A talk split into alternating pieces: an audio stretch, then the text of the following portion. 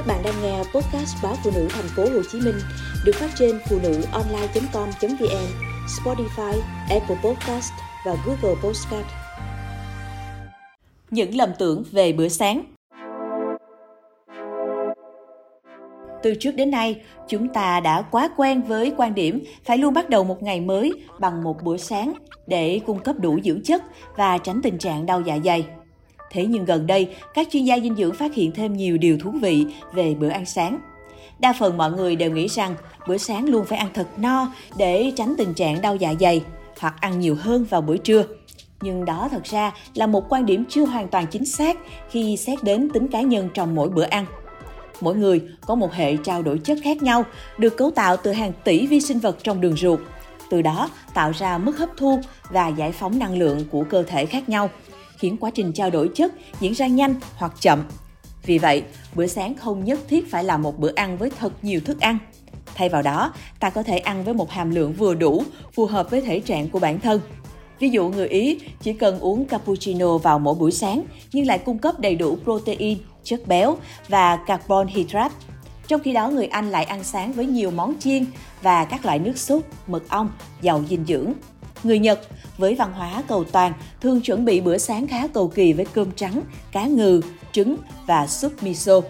Còn với người Mỹ, việc bận rộn vào mỗi buổi sáng khiến họ chỉ kịp ăn những loại thức ăn nhanh như hot dog, hamburger, vân vân.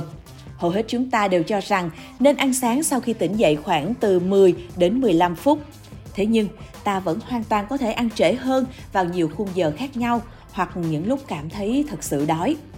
Một nghiên cứu của giáo sư Tim Spector được in trong cuốn Dinh dưỡng 4.0 đã chỉ ra rằng một đứa trẻ tiểu học khi ăn sáng trễ hơn bạn bè đồng trang lứa vài giờ thì cũng có thể hoạt động sôi nổi và hoạt bát không kém. Do tốc độ trao đổi chất của mỗi người khác nhau, từ đó dẫn đến thời gian no của mỗi cá nhân sẽ dài hay ngắn.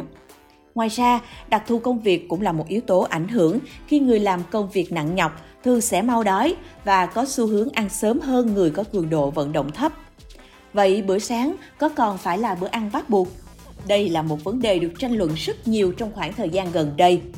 Nhưng theo các nhà nghiên cứu của King's College London, việc ăn hay bỏ bữa sáng đều phụ thuộc vào mục đích và tình trạng sức khỏe của người ăn.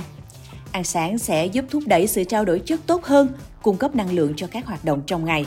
Thế nhưng, theo nghiên cứu được đăng trên tạp chí BMG, việc bỏ bữa sáng đôi khi cũng mang lại một số lợi ích như hỗ trợ quá trình giảm insulin, từ đó có thể giảm cân lành mạnh, đồng thời sản sinh nhiều lợi khuẩn trong đường ruột, giúp ta tiêu hóa tốt hơn. Thế nên định kiến cho rằng bỏ bữa sáng gây nên tình trạng thừa cân là điều vô lý. Dù việc bỏ bữa sáng đôi khi mang lại một số lợi ích, nhưng việc này không đồng nghĩa với việc nên thường xuyên nhịn ăn bởi vì nhịn ăn thường xuyên sẽ gây ra những hậu quả nghiêm trọng cho đường tiêu hóa và đặt bản thân vào trạng thái thường xuyên cạn kiệt năng lượng. Bữa sáng có thể là bữa ăn quan trọng nhất trong ngày, nhưng chỉ đúng với một vài người trong chúng ta. Giải pháp tốt nhất là tìm hiểu nhu cầu của bản thân mình, từ đó hình thành nên một khẩu phần ăn hợp lý, lành mạnh và phù hợp với thể trạng cơ thể.